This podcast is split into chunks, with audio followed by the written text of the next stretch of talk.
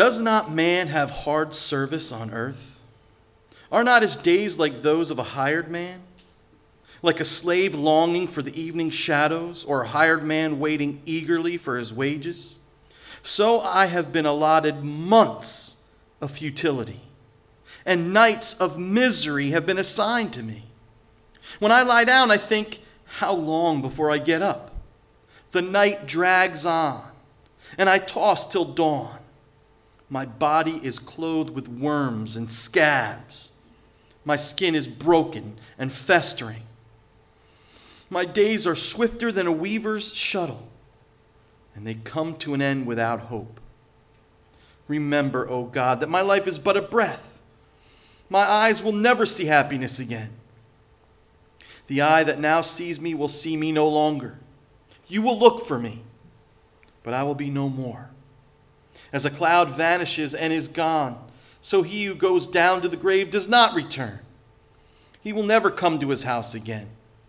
His place will know him no more. Therefore, I will not keep silent. I will speak out in the anguish of my spirit. I will complain in the bitterness of my soul. Am I the sea or the monster of the deep that you put me under guard? When I think my bed will comfort me and my couch will ease my complaint, even then you frighten me with dreams and terrify me with visions, so that I prefer strangling and death rather than this body of mine. I despise my life. I would not live forever. Let me alone. My days have no meaning. What is man that you make so much of him, that you give him so much attention? That you examine him every morning and test him every moment. Will you never look away from me or let me alone even for an instant? If I have sinned, what have I done to you, O watcher of men? Why have you made me your target? Have I become a burden to you? Why do you not pardon my sins and forgive my sins? For I will soon lie down in the dust you will search for me, but I will be no more. Then Bildad the Shuhite replied, How long will you say such things? Your words are a blustering wind. Does God pervert justice? Does the Almighty pervert what is, what is right? When your children sinned against him, he gave them over to the penalty of their sin. But if you will look to God and plead with the Almighty, if you are pure and upright, even now he will rouse himself on your behalf and restore you to your rightful place. Your beginnings will seem humble, so prosperous will your future be. Ask the former generations and find out what their fathers learned. For we were born only yesterday and know nothing, and our days on earth are but a shadow. Will they not instruct you and tell you? Will they not bring forth words from their understanding? Can papyrus grow tall where there's no marsh? Can reeds thrive without water? While still growing and uncut, they will wither more quickly than grass. Such is the destiny of all who forget God. So perishes the hope of the godless. What he trusts in is fragile. What he relies on is a spider's web. He leans on his web, but it gives way. He clings to it, but it does not hold. He is like a well watered plant in the sunshine, spreading its shoots over the garden. It entwines its roots around a pile of rocks and looks for a place among the stones, but when it is torn from its spot, that place disowns it and says, I never saw you. Surely its life withers away, and from the soil other plants grow. Surely God does not reject a blameless man or strengthen the hands of evildoers. He will yet fill your mouth with laughter and your lips with shouts of joy. Your enemies will be clothed in shame, and the tents of the wicked will be no more. That ends the reading of God's holy, authoritative word. May bless it to our lives and our hearts this morning. You may be seated. Wow throughout the scriptures, we find many, many passages that clearly teach us to view our suffering as a discipline, from a loving and holy God who clearly uses suffering in our lives to correct our sinful ways. That is true, it's a fact. For instance, Psalm 119, verse 67, just to give you an example, David, King David, says this Before I was afflicted, I went astray, but now I take heed according to your word. In other words, he was straying from God, and God got his attention. You with me? Brought a little affliction in his life, a little trial, a little some suffering. And then David learned from that, from that discipline and said, I'm listening. I'm back. For us, more often than not, God is using our suffering in our lives to get our attention and to refine our rough edges. Some of us got more of them than others. He uses them to purify us from sin. Recently, I was collecting some really smooth, cool stones of all magnificent colors on a shoreline. But I had, I had to walk down long, craggy rocks to get to this sweet spot. And then when I was on my way back from the smooth place to go back up the craggy rocks, I just thought about it for a moment because I had been meditating on Job for quite a while. And I grabbed this raggedy old, nasty, crazy looking rock. And I grabbed it and I threw it into the waves. And I said, I promise you, someday you're going to be beautiful. How often that's what God does to his people. He takes our raggedy old selves and he throws us into the tempest of the storm. And with only, as only a father could do, he looks to us and he says, Someday you're going to be beautiful. Touches all our hearts, does it not? But therein lies the problem for poor brother Job. because the book of Job takes great pains to make it clear to us that Job had not gone astray. That there weren't there wasn't these raggedy edges that God said, "Man, you need some help."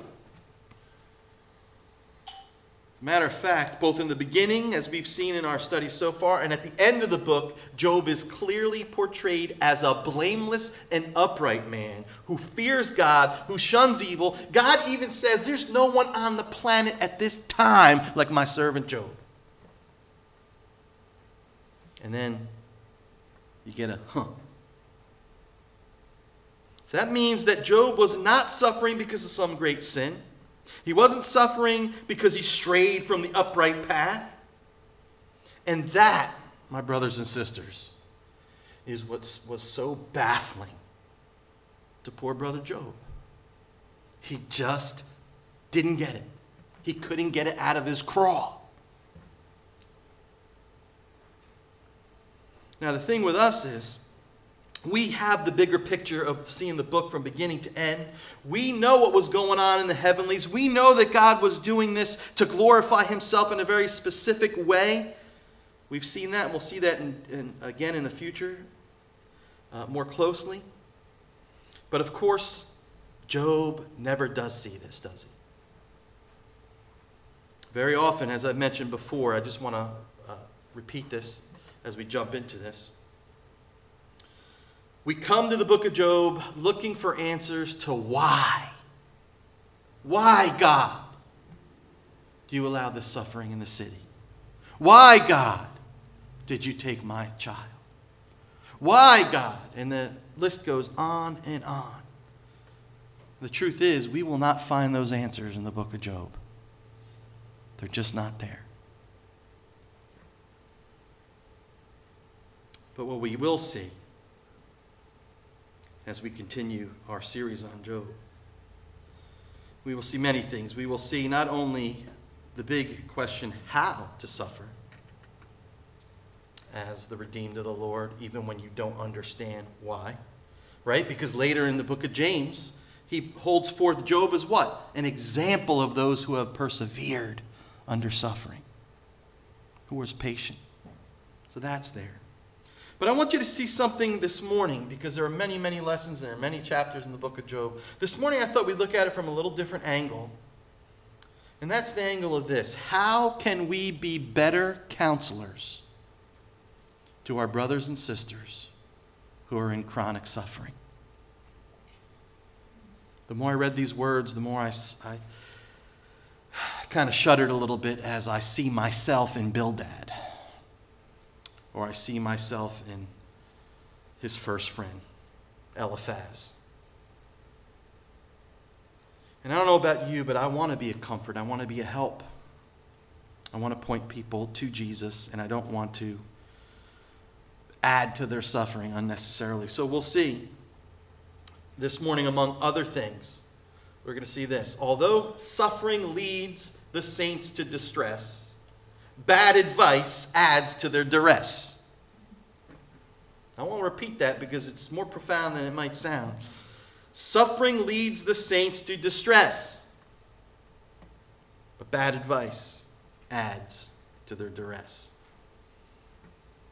And following that up, I only have one other thing I want to point out, and that is when the silence of God leaves them perplexed, it's best for us not to add to their stress. Come on, this was good. I mean, I was meditating a long time for that one. Man, it took a long time. But it finally came out. So let's take a look at this first thing. And I think it's important to see this. Suffering leads the saints to distress. We saw it last time, and we read it this morning. Job's suffering was, was very severe, but one of the things that um, we may not realize if we just read it kind of quickly and not stop and think it through, that up to chapter 7, Job had already been suffering for months. Can you imagine that? all the things that happened to him, all the silence of God, this bad advice of his friends, his, his very body being broken and open sores and stinking. This is months and months of futility and nights of misery. I mean, let's just really quick, very quick summary. Look at the, the descriptive language. Job, Job uh, doesn't mind being very descriptive, does he? As he cries out to God. He's very blunt and, and very poetic, but yet it's still very strong language. And he says things like this He says, My body's clothed with worms and scabs. I don't know about you, but I'm thinking, gross. Ugh. My skin is broke and festering. Oh, just the word festering makes me go, oh. You know, I, I need the, the, the disease team to come in with, you know, the hazmat and all that stuff. Just saying. He says, Remember, O God, that my life is but a breath. My eyes will never see happiness again. And so he complains to God in verses 13 to 14. When I say my bed will comfort me, my couch will ease my complaint, then you scare me with dreams and terrify me with visions, so that I would choose strangling and death rather than my bones. In other words, I look for sleep to, to sleep for comfort. How many of us, I don't know about you, but so many times I'm like, ah, I could just go to sleep and at least for a few minutes forget about all the bad stuff. Ever been there? I know none of you have, but I, I have sometimes. And he says, Even when I go to sleep, though, you give me terrifying nightmares. How would you like that? The, the, the, one moment you think you get relief, you have these crazy, awful, terrifying nightmares. And it's no wonder that such great pain, this is why I bring this up, leads to distress. I get so sick and tired of hearing fellow Christians say, oh, a Christian, you can't possibly be a Christian and struggle with blank. You can't possibly be a, a Christian and deal with fill in the blank. I got news for you. You could be a Christian and deal with all manner of maladies and struggles including distress and despair.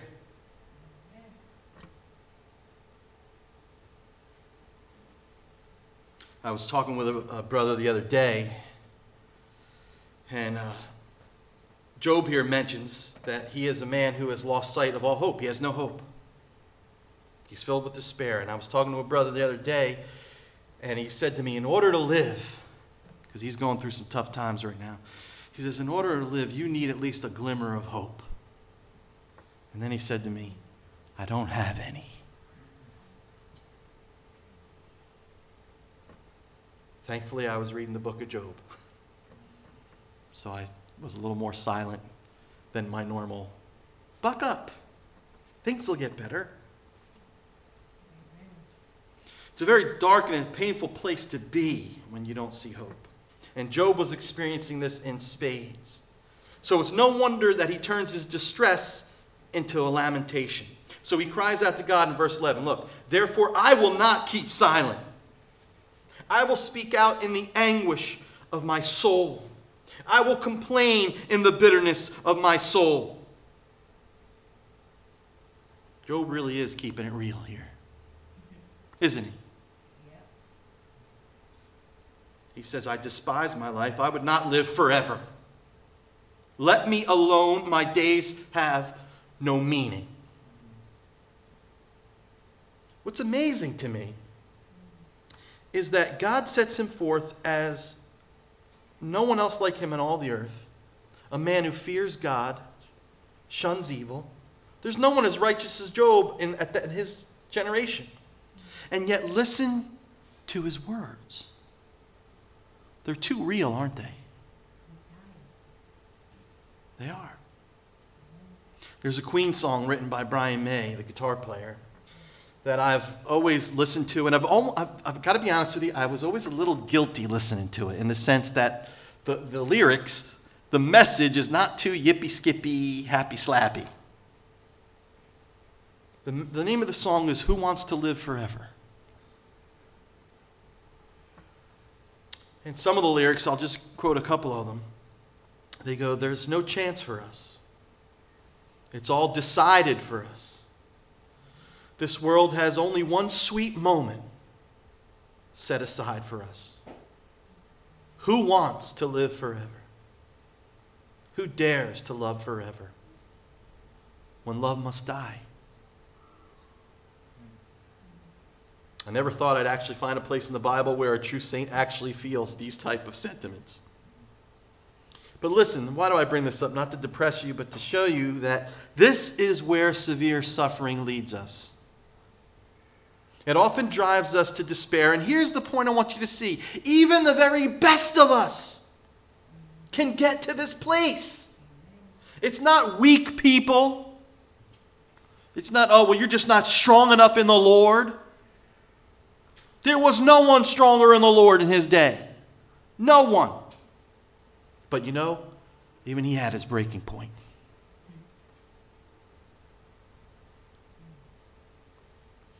I remember watching Larry King's interview with Billy Graham, and, and I was taken off guard by an uncharacteristically unbiblical comment by Billy Graham. I highly respect him as a brother in the Lord and as an evangelist, and I think the world of him as a person. Um, loved his wife, loved God, and had, was a great testimony. But he said one thing that I was like, Billy, I wish you wouldn't have said that because a lot of people listen to what you say. He said something to the effect of this. I remember the sentiment. A true Christian can't be depressed.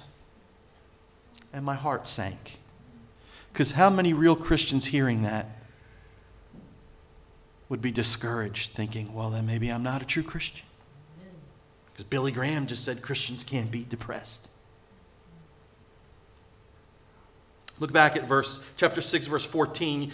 Uh, you can look back if you want, but I'll just mention it. Job comes right out and describes himself in this way to his three so called friends. He says, A despairing man should have the devotion of his friends. So, how does Job describe himself? As a despairing man.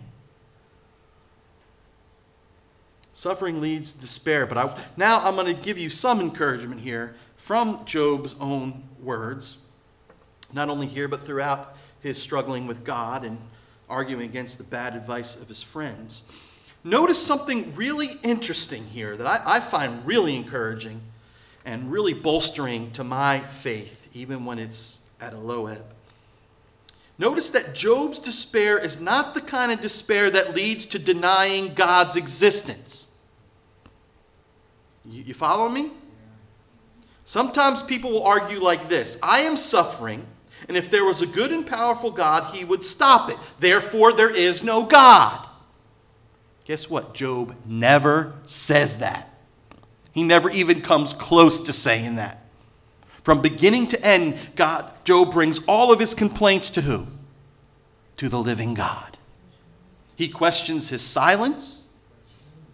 He questions his apparent absence and sometimes his presence, but never does he question his existence. I just think that's important to see here. Not only that, but far from denying his existence, uh, not he doesn't deny God's existence. Job brings his despair right to God's feet in agonizing lament. And not only that, here's what we need to see. Never, even all the way to the end, does he ever curse God. He doesn't do it. Remember, that was the big thing at the beginning. The devil said, I'll have him cursing you to your face. And God says, Go ahead, do your best work. But God had knew that he's not going to do it.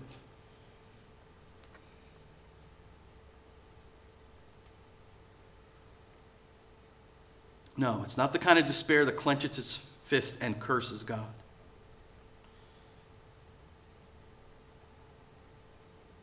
But he does cry out in pain to God that he knows is there somewhere. And he's completely perplexed by the silence of God. He basically says to God, look at verse 16, let me alone. Who am I that you're focusing all this attention on me? Verse 17. Every morning, every moment, will you never look away from me or let me alone, even an instant? He basically says, Let me, give me a moment to swallow my spit. Wow. Then he says something interesting. He basically says, If I have sinned, forgive me already. It's this, he's been, you know, you know, his three friends continually say, You must have sinned, basically. There's no way, God is just, there's no way he would bring this on you, so you must have done something. That's going to be their constant refrain and it gets really, really old. And Job is saying, Look, if that's true, then just forgive me already. But Job, here's Job's problem. But I know I haven't. I know there's no great big secret thing that I've done that's deserving this type of attention. Now, this is really important to see. Job is wondering what evil he could have possibly done to get this intense, relentless, painful attention from God. But here's the thing I want you to see this, brothers and sisters. This is super important in the whole book. It's not any sin that drew God's attention to him at all. Listen. On the contrary, it was actually the rare quality of blamelessness and uprightness that made God single him out. It's turned on its head. God didn't take an interest in him because he was so sinful. But why did God take an interest in him? Because he was so righteous. Sounds like somebody else we know, doesn't it? The righteous one. You know, I remember telling a friend who was, had really deep mental problems, and he was suffering well, well beyond anything I could help him with. And I just, I don't know, the Lord gave me this to say to him the one God loved the most suffered the most. And in this case with Job, of course, he wasn't perfect like our Lord Jesus. But relatively speaking, he was head and shoulders above the crowd.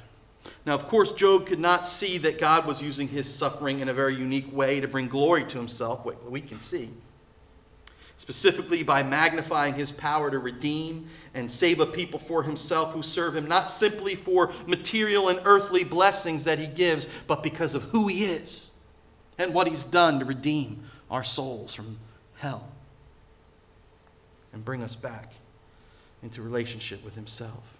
And there'll be more of that in future sermons. But now let's just observe for now that Job's words don't come from a healthy man sitting in a chair debating the meaning of life. You know, those people, let's have a cigar and some whiskey and let's talk about life. Real convenient, isn't it?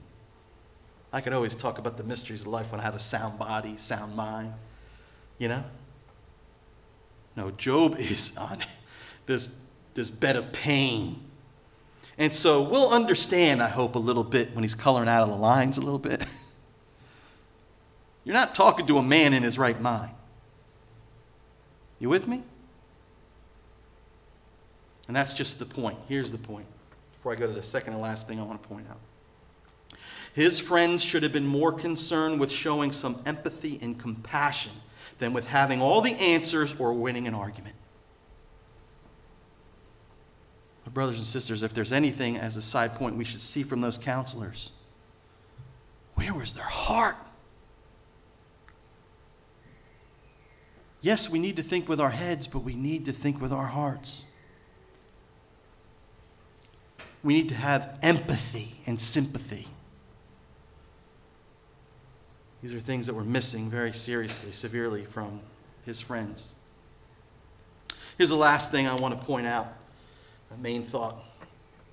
When the silence of God leaves them perplexed, it's best for us not to add to their stress.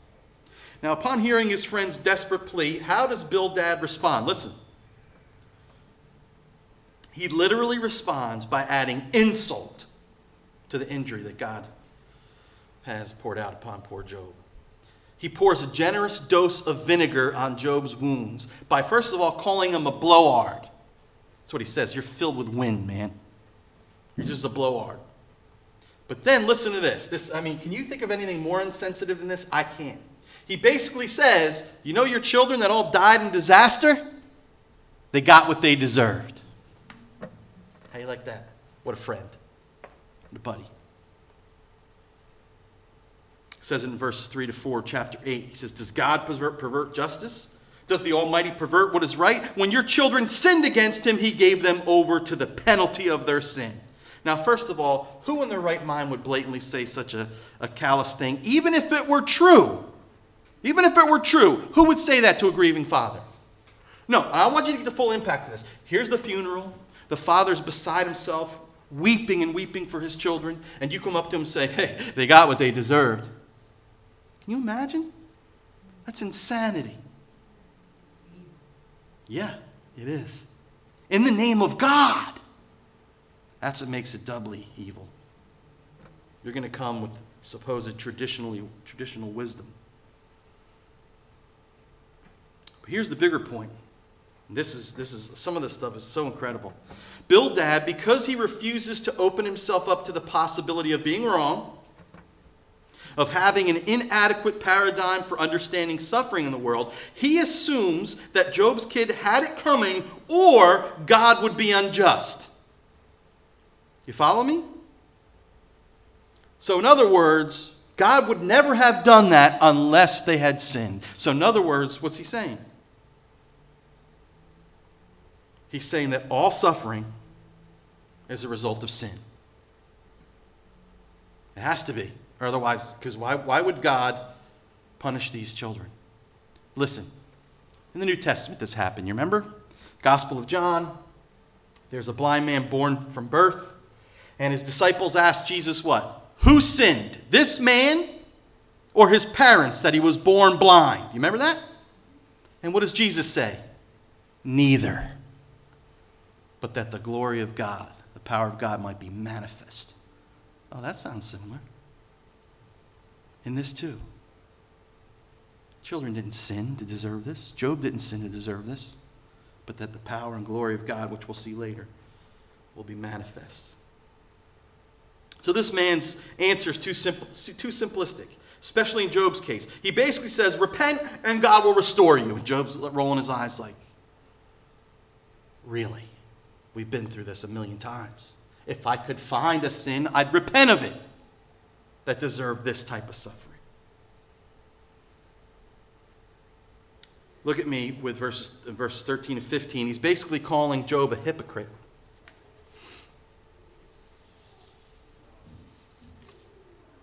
Oh. Let's see here. It's chapter 8, sorry, verses 13 to 15.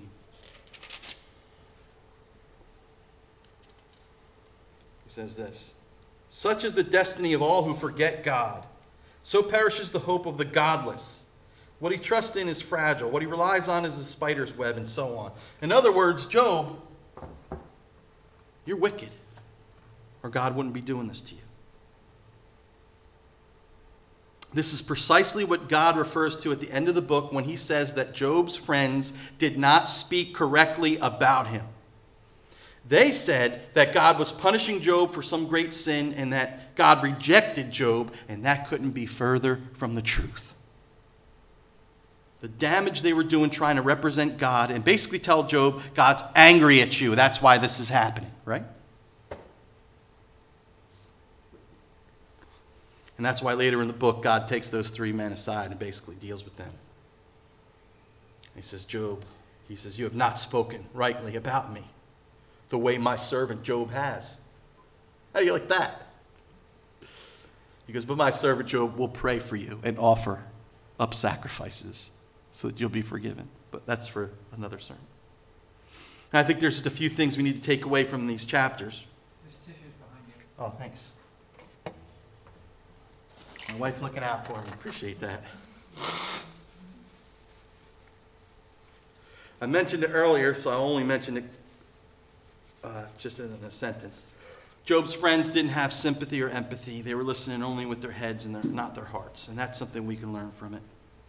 All Job wanted was a little love and some understanding, some compassion, instead of these endless self righteous speeches that plunge the, plunge the dagger in deeper. Excuse me. So Elmer Smick, uh, a commentator, puts it this way The lesson we must learn is that there are such people in the world, like Bildad, and that they do their heartless disservice to mankind under the guise of being a friend of God. And then he says this counselors must always bear in mind that they may not fully understand the nature of the case. It's better to be honest and say, look, I don't know why you're going through this, but I'm here. And I love you.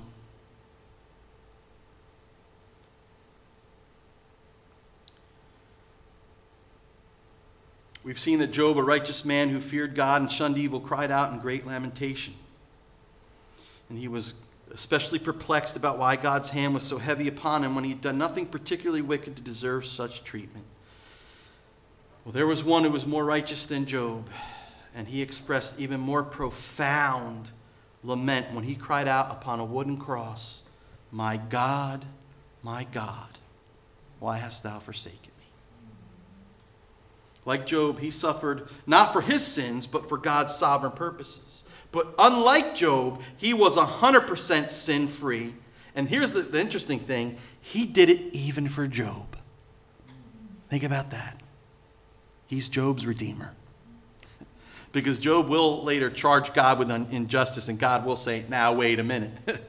now you crossed. I'll deal with your three friends in a minute, but you and I, we got to talk. We're going to see that Job, in future sermons, Job will actually struggle with the fact of he needs a mediator. And he will talk about knowing that his Redeemer lives, and he only sees it barely, barely, barely. And I'm going to close with this, brothers and sisters. We live in a time, we are blessed to live in a time where we do see it, where we see the Messiah clearly. He's been revealed.